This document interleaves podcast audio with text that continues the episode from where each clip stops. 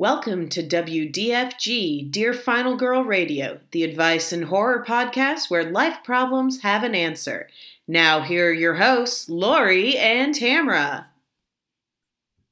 Recording in progress. Hello, Final Girl. Hello, Final Girl. How are you? Oh, I am doing okay. How are you doing?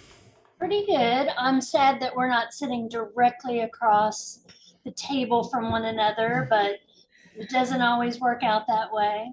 Yeah, yeah. Um, so full disclosure, not that anyone really cares. You you you have no idea what you're missing, which was that last week. A couple, uh, maybe, probably a couple weeks ago. Right. Okay. So um, we recorded this exact episode, and then I was like, "Yes, I've got it," and it has been downloaded and it was only a minute and a half of um, whatever we had done, and I had already broken out of or like xed out of it in GarageBand. All of this is to say that um, I need a new computer, and so here we are, take two. yes, and you know, you never wade through the same river twice, so who know? Exactly. You know, you guys can you the this is like okay you know those documentaries about the movies that like no, that that mm. almost got made but didn't? Well like that one about dune? Yes yes. Never seen it but so now you kind of have both. You have you can imagine what was but you will also be able to experience the reality of what is. Yeah yeah. You can't step into the same river twice but could we step into the same lake? Oh, that's a very lovely segue. I'm glad you think so. Segue into the uh, the film that uh, you know, no letter this week. Just we just decided to watch this movie, and that movie was The Night House. Night House.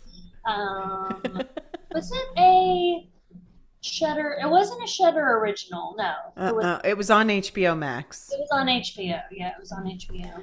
Um, and of course, okay, so this stars Rebecca Hall, uh, who has such an incredible face, yes. and um, she like incredibly expressive and also beautiful yeah. face. And since then, I've seen her in trailers for another new thing, and I, I'm just so excited for this new movie that I don't even know the name of. Um, Is but it uh, horror or suspense or? Yeah, yeah. Um, I keep seeing it on, I think on Twitter. Um, I'll be down for that. A trailer. Um, so yeah, uh, such okay. But anyways, back to the Night House. Um, we didn't really have, yeah, yeah, we didn't have a letter this time. It was just we both really liked this movie, and I oh. think that. Yeah. yeah, keep going. Okay. I mean, I think that um, for a lot of reasons, it's at least for me personally, uh, this is a movie that made me think, um, and it also scared the pants off me in parts. And then at the like very seldom do we get a like kind of happy ending at the end of a movie and it was almost it was almost a happy ending i know that we don't do spoilers here um like spoilers don't exist so if you haven't seen the movie go watch the movie definitely do them because uh they don't yeah. right, exactly, exactly. Well, they exist because we do them all the time. Yeah, yeah. Ooh, speaking of spoil things that are spoiled, I Go do on. have to say this. Okay, so we've been composting in our kitchen. Oh no. And we had this container and it was like open and it was kind of like, ah, this is getting funky. And I went out, I went to like World. No, I actually ended up getting this at Target. This just lovely container. Mm-hmm. Um, and uh, well, you know, maggots. I'm just gonna cut to the chase. yeah. Um, yeah, that'll happen. yeah, with a, a sealed lid and all, but still pretty gross. And of course, I Googled it and was like, is it normal to have maggots in your compost? And John and my boyfriend's like, apparently it is, it is but like Yeah. if there are too many, then you don't have like your greens and your browns or in Right. balanced or whatever. So that was that was a spoiler. That was a major spoiler that happened. I'm sorry. At least they were only maggot stage. Like, had they turned into, mm, into like flies, Not not yet. They were just wriggling all around. it'd be like the green mile when you open the compost. And the fire hose of flies coming out of your compost. well, speaking of, of dead of dead things, Mhm. uh, do you want to do you want to tackle a uh, brief synopsis of uh, the Night House, which was a 2021 film? Proud of us for watching something newer. I know. next next week, Rosemary's Baby. Um, so, um, yes, we open with a single piano tone.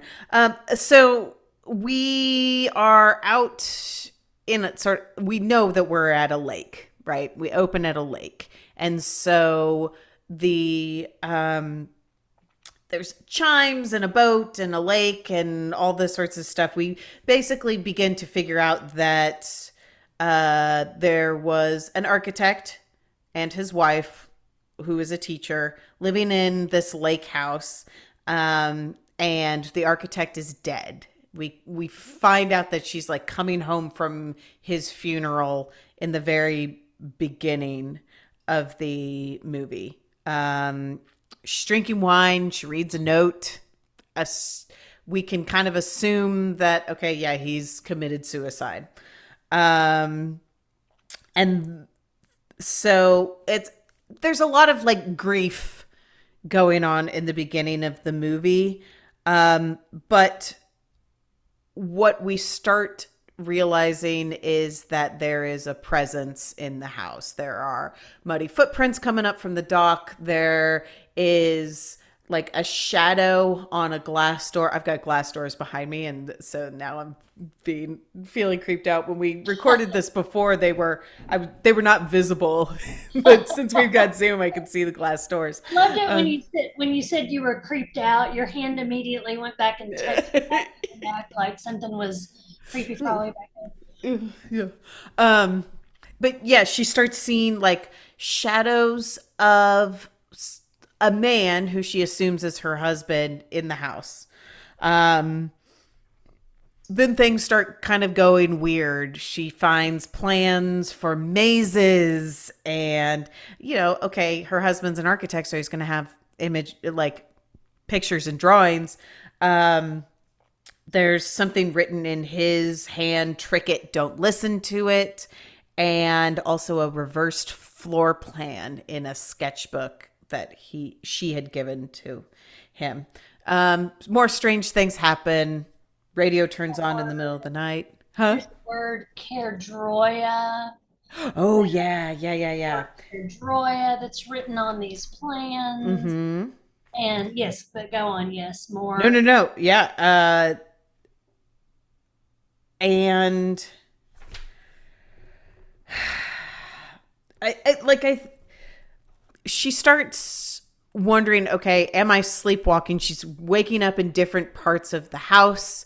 She's seen these things. She's there's all this information about her husband that's unexplained, including um that there are pictures of women that look very much like her on her husband's phone, but they are not her, and she knows that they're not her.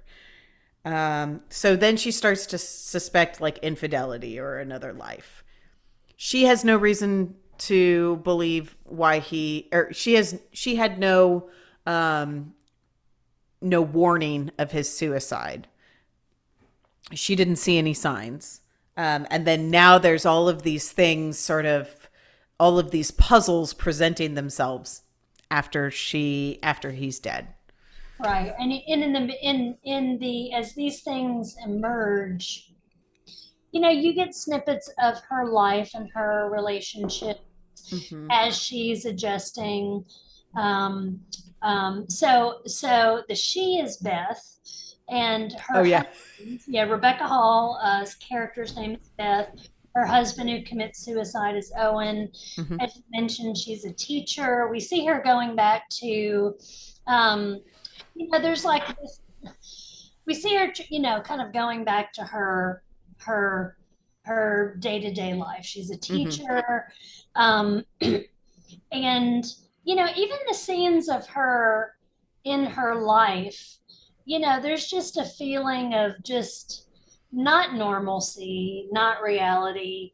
Uh, those are, I mean, not in a supernatural way, but mm-hmm. just almost kind of like a fuck is this my life kind of way that, yeah. you know, could be happening whether, you know, your spouse had just killed themselves or not. So I know you want to. I would love it if you described because you did you did such a great job of it last time. Just like she goes back to school, you know, her friend Claire, who's a really great friend, um, is like, "Why are you here?" She's like, "Hey, I got to get these grades in. I got to get this done," and then.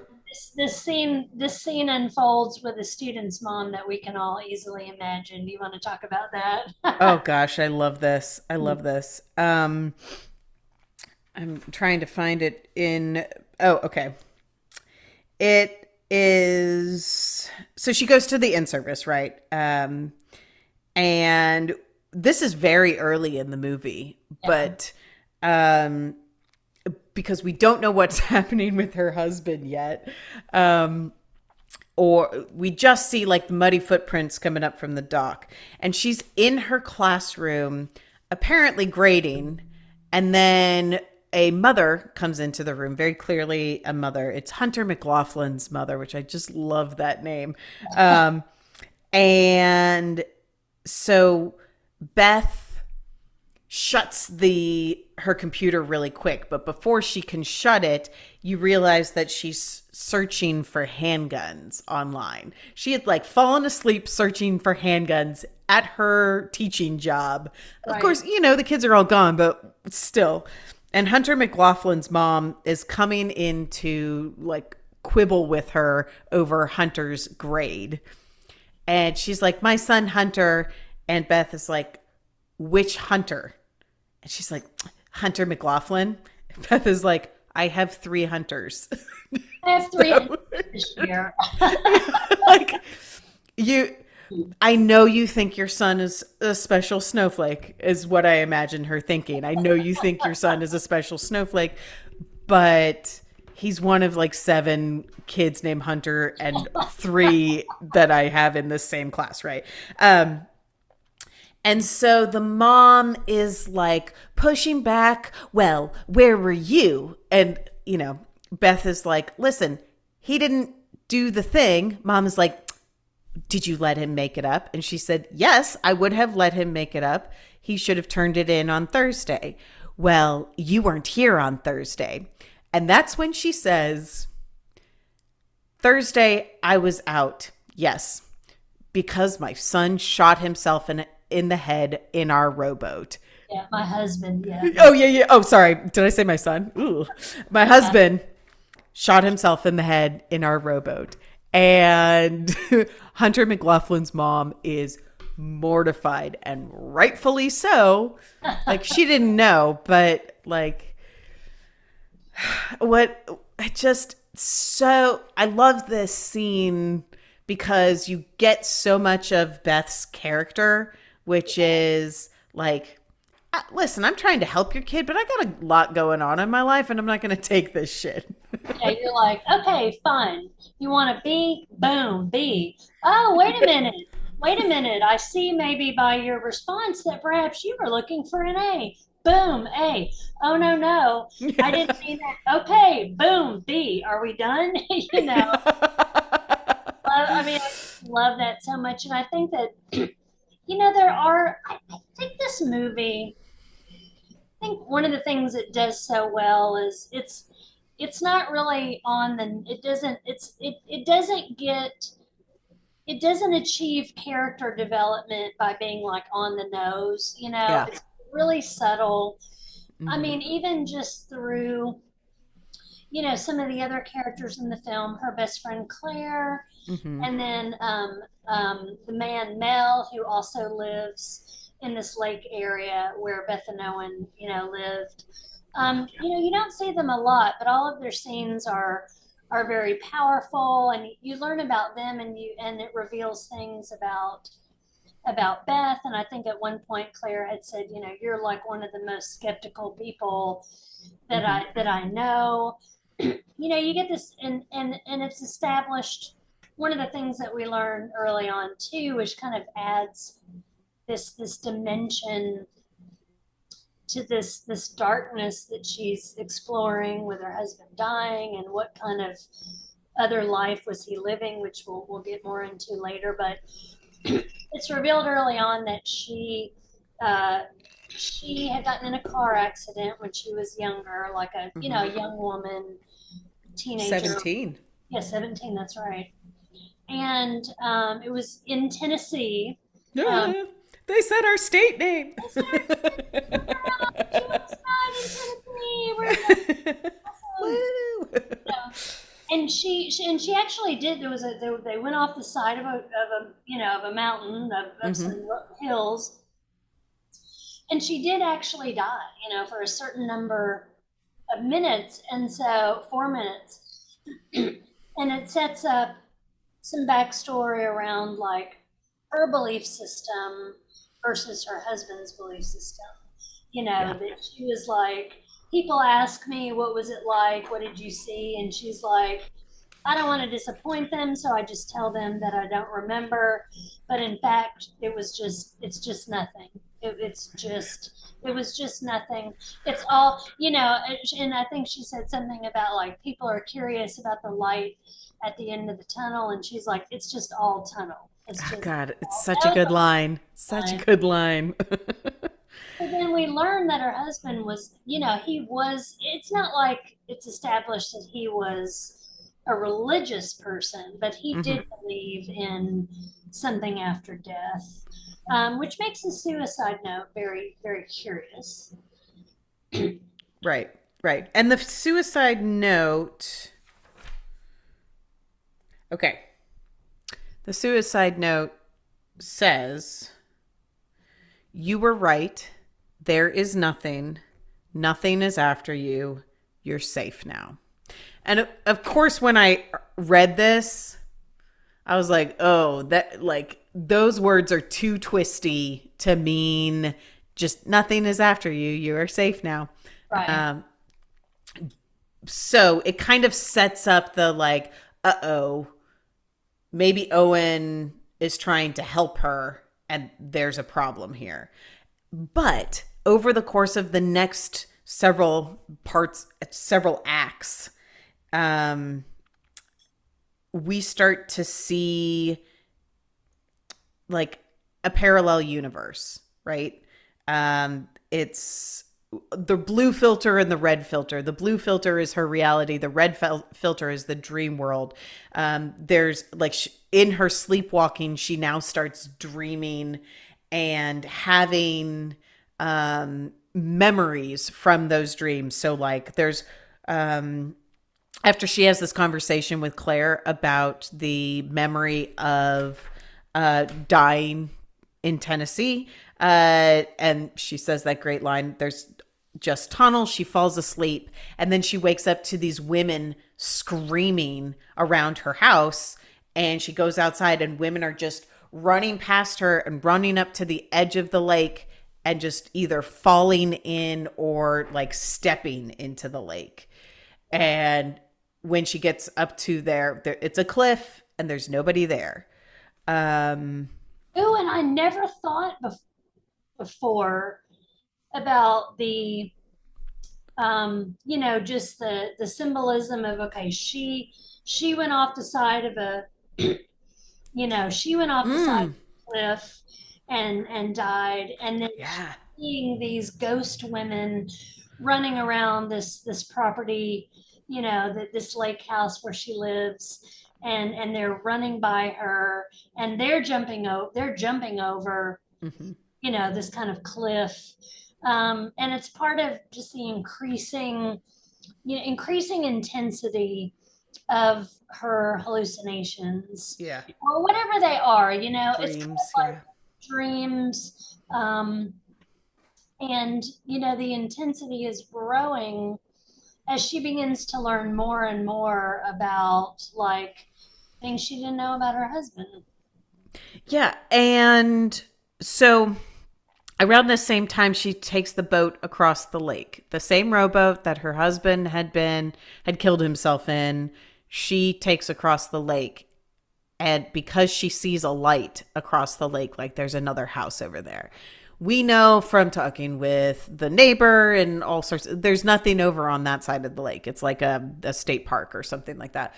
But she's like is there something over there? So she takes the boat and goes over there in this dream or what we think is a dream maybe not i don't know it's got a red filter um and then as she comes up on the shore there's the house it's backwards and there are other brunette women who are not her in the windows and she sees owen come up behind at least once one of them um, and like have some sort of struggle.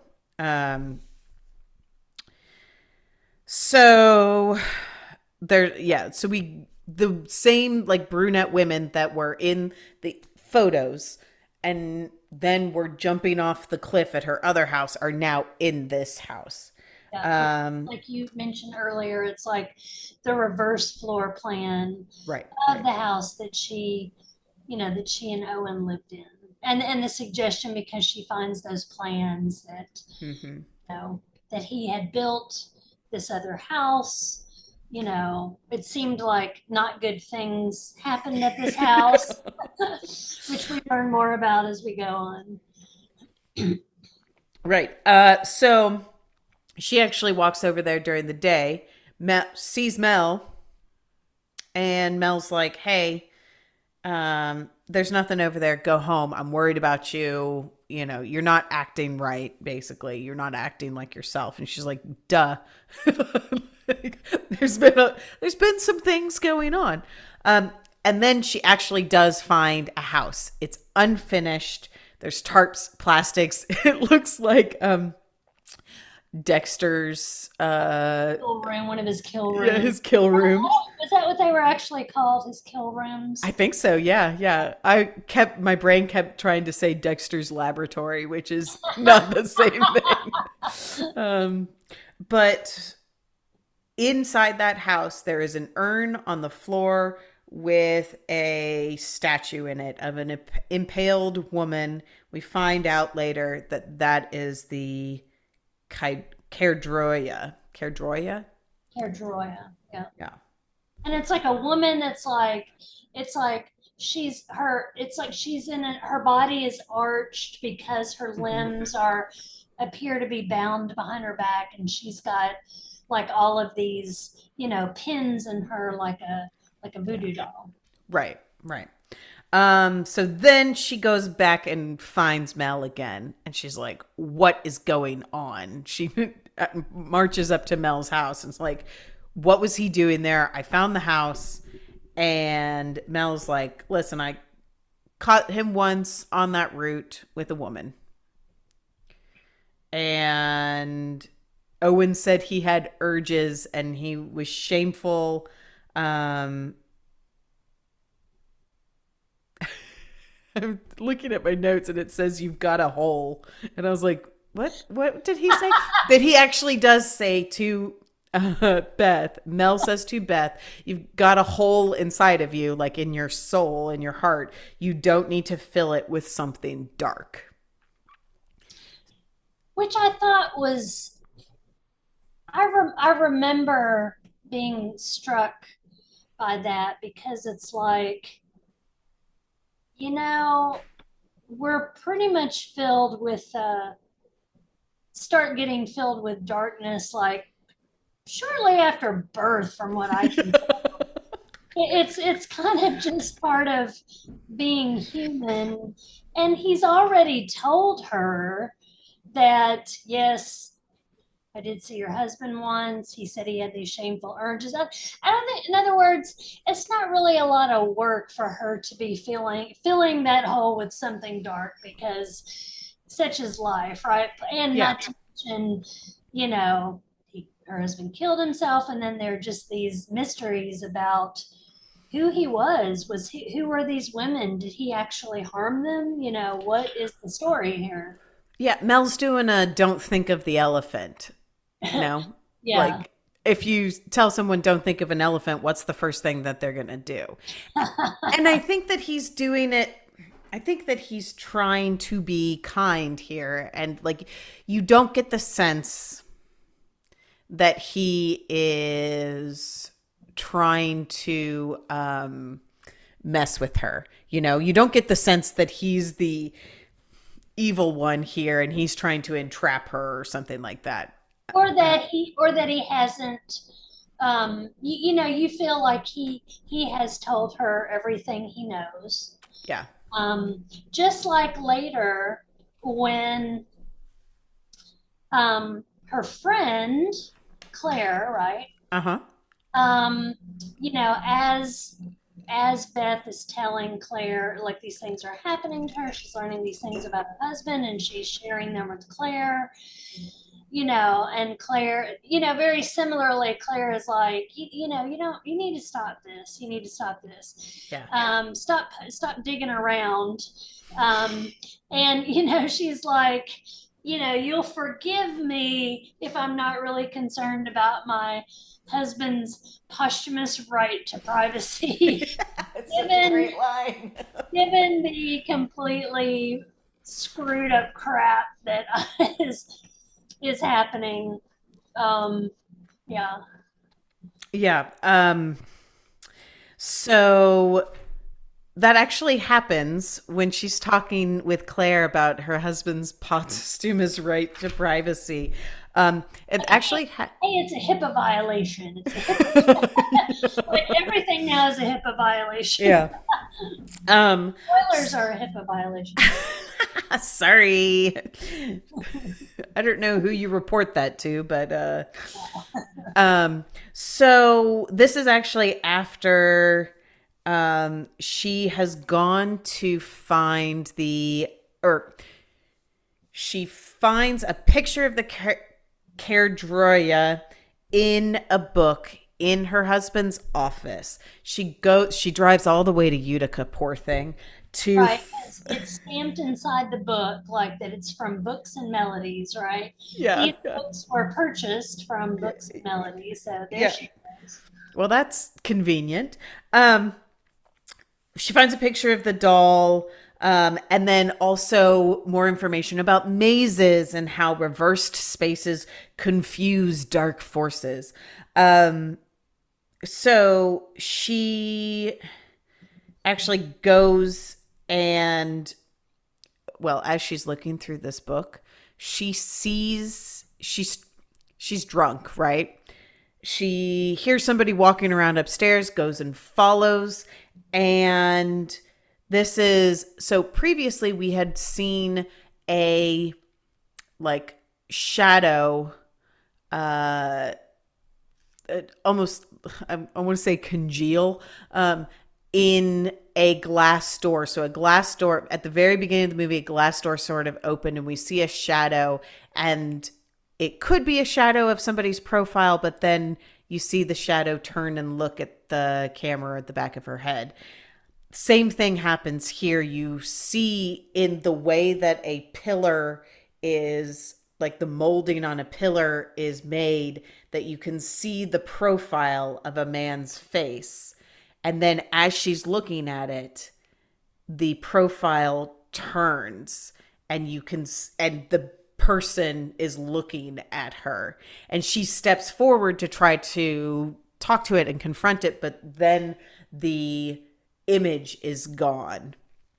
Um i love this. I absolutely love this part of the movie because uh, or these things that they do with these special effects because of the way that our eyes want or brains want to make images into the shapes of humans and the shapes of faces. And this happens to me literally five times a day as I'm coming out of the downstairs bathroom. And there is one picture on the wall that just reflects the outline of the um, coat rack that's got hats on top. And for whatever reason, that coat rack always looks like there's a person there. And I jump and then go, nope, it's just the coat rack, which is. it's, just, it's it's amazing how quickly that happens. Like, okay, ha- how many times have you like been looking at your carpet or you're in a public restroom where they've got that there's kind of like swirly patterns in the uh-huh. stalls and then all of a sudden like hey all of a sudden i see a clown eating a hot dog like and now i see that you know a clown um, eating a hot dog i don't know I just yeah or just you know i mean as as you as you noted the uh when you were at my apartment for the first time, yes, there, there, my my weirdo apartment. There is carpet in the bathroom. and you know how many times have I been sitting there looking down, and all of a sudden it's like, oh, that looks like Burger King, or you know, yeah, yeah. Like, well, yeah, because it just emerge. And I think that there's something there about there there's a, a, it's a metaphor about how like our brains want to make sense of things and yeah. we and Beth's brain is trying to make sense of all of this information that doesn't make sense it doesn't fit and so whether Owen is actually in her house like haunting her or it's her brain saying that he's there or it's secret third option, mm-hmm. um, or it's nothing, uh, then you know it, it doesn't matter because her brain's trying to like make it all make sense. Okay, so she drives to Utica to the bookstore. Um, and there is a skinny brunette in the aisles and she's like she recognizes the skinny brunette from the phone pictures and she basically confronts her and like says how do you know my husband? His name's owen blah blah blah right? He came in a few times every year madeline says. Uh, we had a few drinks and uh, he asked me to take my hair down um, so after all of this basically she like um, bullies Madeline. Maybe rightly so. Yeah, like you're gonna you're gonna tell me you're gonna tell me things. Right. And she she actually wants her to so Madeline her hair uh, when Beth confronts her is like an mm. Or something, and she asks her to you know take the ponytail out. Right. And, right. Uh, you know she's like feeling Madeline's feeling uncomfortable, not wanting to do it, and Beth is like, uh, "Hey, maybe you fucked my husband, and uh, now he's dead. He's dead now. Uh, give me a fucking break and take the ponytail." you know?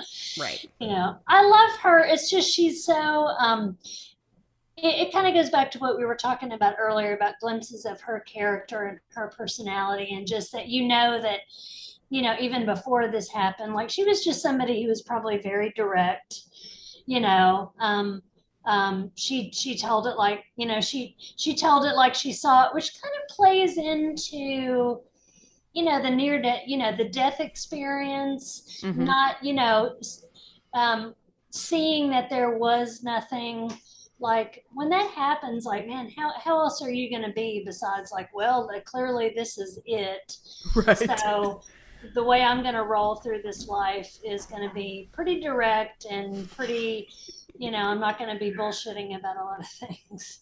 yeah. Uh, so then after that, we we get um, Beth going to Claire's house and basically being like, "This is what happened." Claire's like, "You need to not be alone right now." Beth yeah. says, "Okay, I'm going to go home and pack a bag." Yeah, she's told Claire a lot at this point. I mean, a lot of stuff has happened between mm-hmm. her real house the second house you know confusion about what's happening where where she is is she awake is she asleep all these things Yeah. and it's just that there it's a it's it's a, all this all this has accumulated Yeah, and I, I I love Claire in this point. Like I love her and hate her. Like I love her because she's like, you need to not be alone right now. You need to be here. But then also she lets her go home by herself to get her bag, and it's like, eh, mm, that's not a good idea. Um, when she goes home, she's drinking, uh, and she starts yelling at the house. I'm leaving tonight. Is this what you want? You know, come out and talk to me, basically. And she hears, you know, three knocks, uh, which you're like, oh no, you know, Owen's gonna talk to her. Turns out, nope, it's Madeline. Madeline comes and is like, listen, I wasn't, I'm like, I somehow he gave his address when he bought those books? Okay. Great. Well, he had taken her there. He had Oh, that's right. That's right. She finds out she finds out that he had actually taken Madeline from the bookstore to their house. That's right. interesting. I just thought it was so interesting the way Madeline, Madeline said it was like, you know, just kind of like a day trip. And I'm like, man, you know, the language of infidelity, you know, yeah, mm-hmm.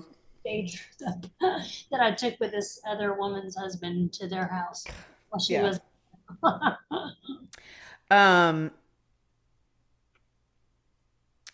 and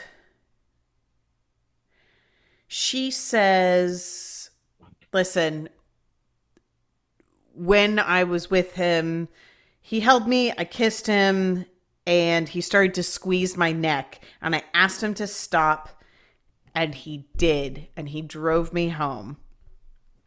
And we're like, "What?"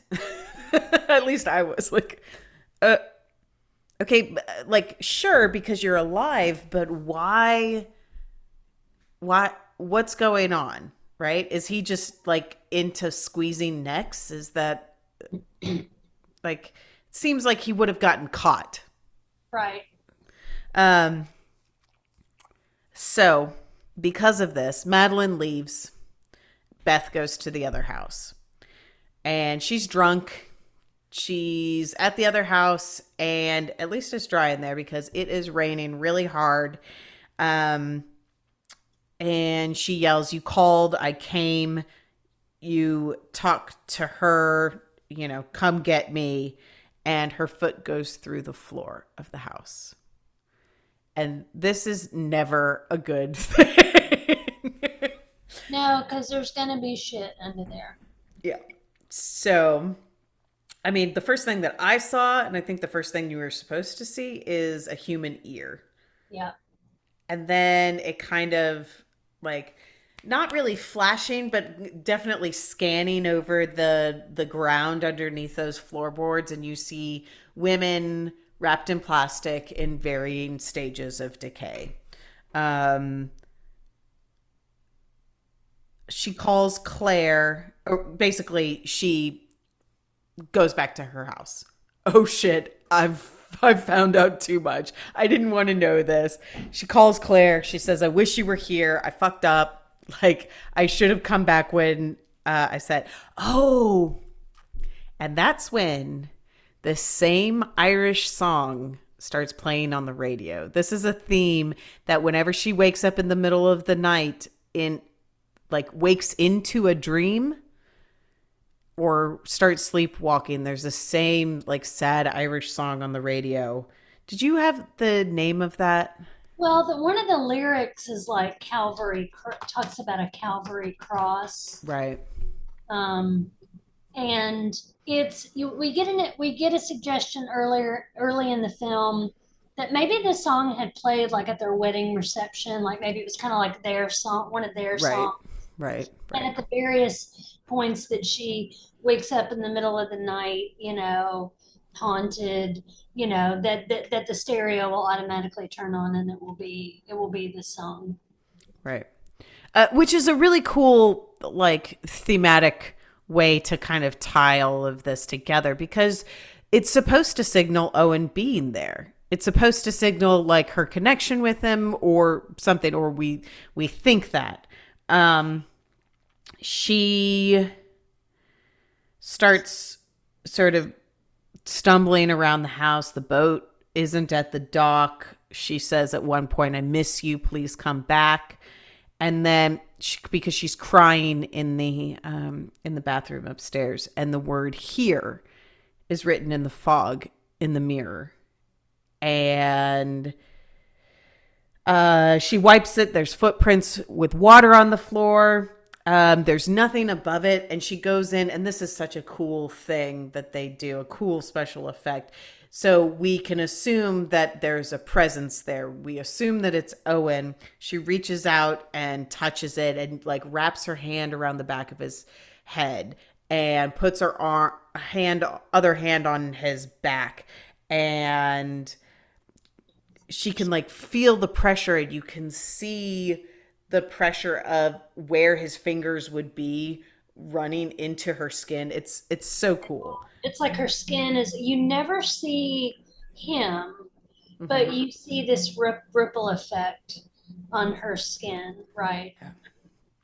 um but she says owen and in the same voice that we've kind of heard a couple of times he says no i'm not owen and then she turns around and sees madeline or one of these brunette girls in the mirror on the other side and owen strangling her in the mirror uh Beth tries to run away and something reaches out from the mirror and pulls her back into the mirror and like it's broken around her head. Um like as she starts running through her house, she sees Owen killing a woman in every single room or like attacking a woman in every single room. So everywhere she turns, she sees him killing and attacking women um, until we get to the living room. And then there's sweet Christmas Owen with her own head. Like she's behind the couch where Owen is sitting on the couch with her laying in his lap. This is like if if this hadn't all been done so incredibly well, this is where it would start to sort of go off the rails. And I think that they did this so well that you you believe that she is both looking at Owen and also there with him. Yeah. Yeah. Um And then she eventually finds herself.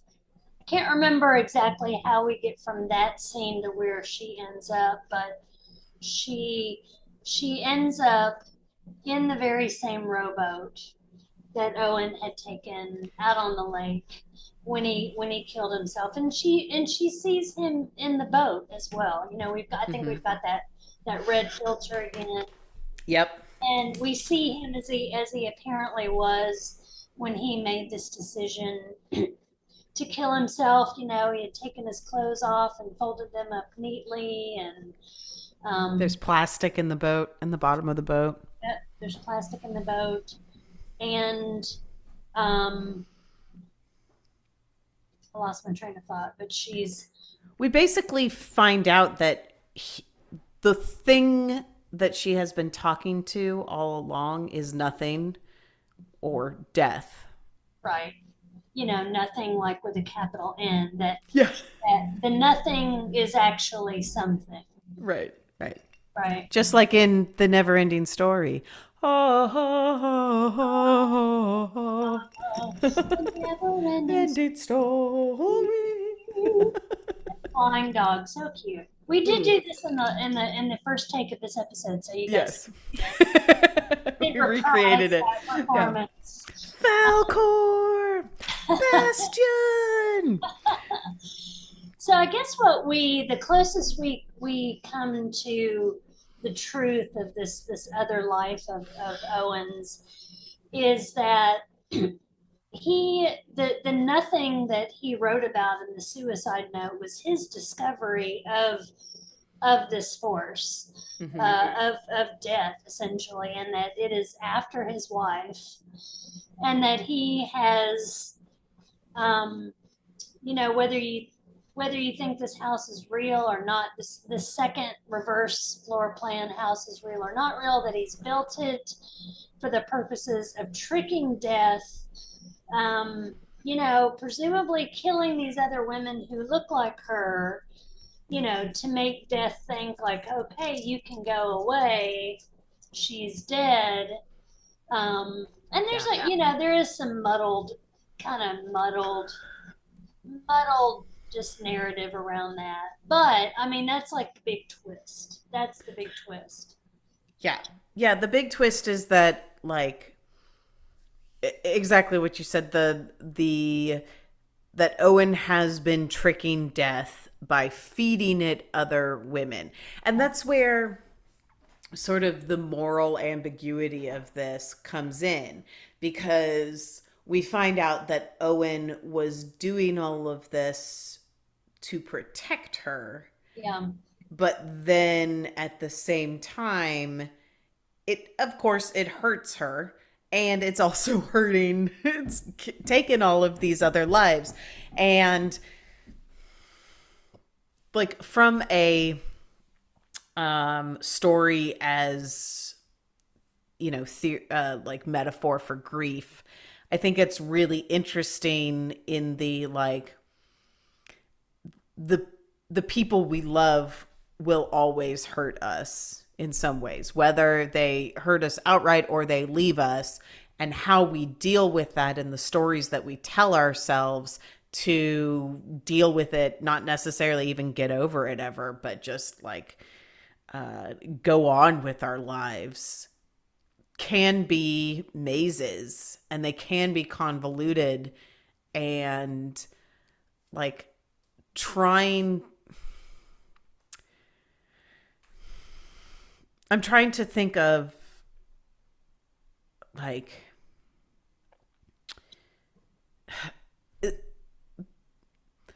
at the end of the story Claire pulls her out of the boat where Yeah. she's sitting with a gun in her hand and we know what she's going to do with this right we know what she's planning on doing at the end claire pulls her out of that boat uh and death is also saying there is nothing there's only me come back to me death is mad that she cheated it once before um and the And doesn't she even say like you're safe now? mhm. You know, and Beth just kind of passively agrees, like, yeah, uh-huh. Right. Like the I think that, you know, if this is grief as metaphor, like Claire is the she is the deciding force here. Beth was not going to get out of that boat on her own. She had to have somebody come and help her. Um and you know, I think that I guess what doesn't line up for me really is the like mazes and reverse floor plans and all of that. It's a good plot, but as far as like fitting into the metaphor, I don't know. Other than like to to cheat death, you have to just, you know, keep going even if you're lost. Yeah, and the idea that like, you know, how how many how many women did he have to kill before death was on to the fact? I mean, I think what we talked about the last time was like, okay, if you once you kill the second woman, well, death should be on to you because it's like, well, wait a minute. That you, I thought we were done here, and now you killed this. I mean, how many women shouldn't he, shouldn't he have shouldn't he have only quote unquote had to kill, you know, uh, one woman and attempt the second before death was like, ah, I'm on to you, buddy. Fool me once.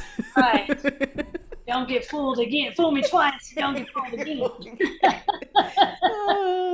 Uh, we didn't we didn't bring in a George Bushism on oh, the last goodness, one. no. Um, yeah, I think gosh. There's so much about this that works out so well that is so beautifully done that I don't even care that it doesn't fully line up or that I haven't figured it out yet because I feel like okay, this is one of those things where you know some of my favorite movies, films are those where you can watch it over and over and over again and find something new every time and another piece of the puzzle starts to click into place. And i feel like that's the way that this is because it it is it feels so well written to me. It feels very spare. There's nothing nothing happens without reason. Yeah, and I think that you know, I was reading the um, the critical response to the film, and it kind of touches touches on these things. I'm going to read a couple of, um, and and a lot of it really centers on just like the the praise for Rebecca Hall and how uh-huh. she's able to kind of even when the film gets kind of muddled in some of its plot points and how things resolve or explained that you know it's like the power of her performance um, yeah that really brings it through. So I'm just going to read a few quotes. It talks about uh, one reviewer, the sheer intelligence and fortitude that emanate from Hall lend her struggle a measure of weight for a while as she tries to wrestle the busy demons to the ground. Another, it says, um, there are interesting twists on the stand, standard haunting narrative here.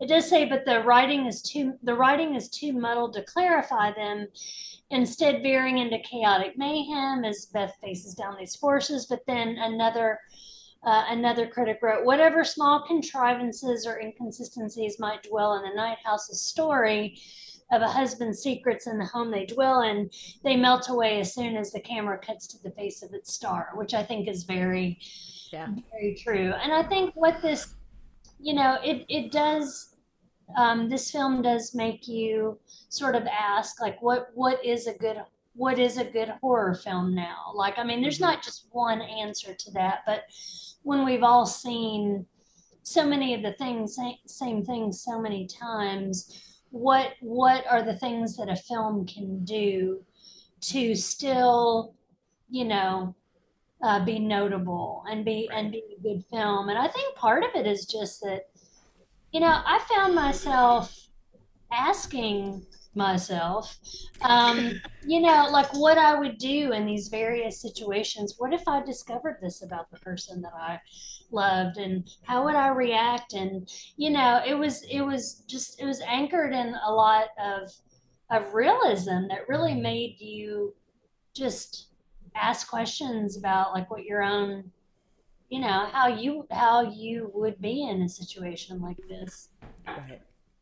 You know what i just realized? What's that? is this is like the polar opposite of the sandra bullock keanu reeves uh 2006 movie the lake house. Oh. I haven't seen that uh, this is where this is a fantasy romance about a relationship that forms between an architect and the doctor who lived in his new lakeside house two years previously, only able to communicate by passing letters into the house's mailbox. The pair begin to fall for one another, but will they ever be together? Oh. Yeah, so basically, like, you know, isolation within this lake house and in in the night house it's separation. We are we are working towards the separation and we're getting the clues that are going to allow the protagonist to separate from her partner. Whereas the lake house they're like getting closer together. Oh they're falling in love blah, blah, blah. time travel notes whatever. Anyways silly silly connection but i like after watching the movie i was like yeah the name of the movie is the lake house and like No, that's a totally different movie. yeah, so we both, yeah, we both really liked this film. Um, Did we? Do we- yeah, prescription. mm-hmm Do you have Yeah. one? You had. Let's see. I mean, I think I think what I keep coming back to. I don't know if it's a prescription, but just um, the the the power of the the friendship Mhm. um, between Beth and Claire. You know, again, just like a few scenes, but it really stood out for me in the film. And I think it's like, you know, maybe part of this, part of the prescription is, you know, the different, how the different people in your life, you know, paying attention to the messages that you're, that they're giving you, whether they're overt or, you know, not as obvious. I mean, I think haven't we all had that experience where you're just in a normal conversation with a friend or your partner or whatever, and they say something and you know they're not calling attention to it. It's not like they're saying it in a particular tone of voice, but Yeah. something about it stands out, and it it it makes you think that there's something more important here and if you know if you tried to delve into it in that moment it would never reveal itself it's almost something that you just have to make a note of and Yep. then and then think about think about and then maybe bring up later you know Right. Especially, well, and you know, I think, yes, paying attention. And also, something about Claire is that she seemed to listen. yes And yeah, there was a little bit of judging, like, hey, should you really like push this far? Um, but she was steadfast. And I think that that's really yeah, I I I agree. The the Claire is the hero in this movie. Like Mel is great. Mel is fine. He probably told her too much and, you know, and then said, "Don't think about it." Um but also you know, Claire just really uh of course saved the day and but not in a way that you feel like she is an outside like a like a superhero right she's not she's not over she's not an angel yeah right? she's, she's very realistic. She's a very realistic character.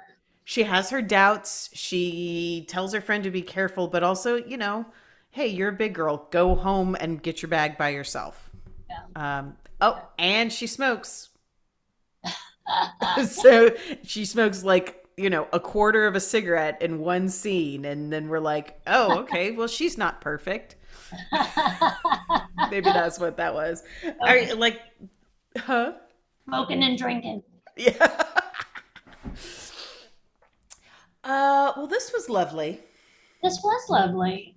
And i'm already thinking about i'm already i'm already thinking about the next film which uh uh you know provided that you know which could be based on a letter but if it isn't you know we're just continuing to enjoy having these conversations um as the world you know continues to go crazy around us all. Yay! So yeah rely on your friends. Yep. and be a good friend. Be a claire. Claire. doesn't claire mean like light or brightness? Oh i don't know. Clarity you know? Yeah. Anyways thanks so much You too. have a have a wonderful evening. Uh, Yeah. All of you final girls, final boys, and final non-binaries out there. Yeah. Uh, send us your letters. Dear final girl at gmail.com. And On the DM on Twitter, yeah. Or just say hi. just say hello. Yeah. Let us know you're out there. We'll be posting soon, and look forward to your comments. Yay. See ya. See ya. Hey, final girls, final boys, and final non binaries. Tamara and I are honored to be your dear Abbeys of horror. But that's all we are people struggling just like you. We're not professionals. If you're in crisis, please reach out. We like to pr- promote the National Suicide Prevention Lifeline at suicidepreventionlifeline.org, phone number 1 800 273 8255. There's an online chat, and they're even on Twitter. Their profile is The Lifeline, and the handle is at 800 273 TALK. The Lifeline isn't just for life threatening situations. It's free and confidential support for anyone who needs it at any time for any reason. Just know you're not alone. Tam and I wouldn't be doing this podcast if we hadn't been there too. Take care.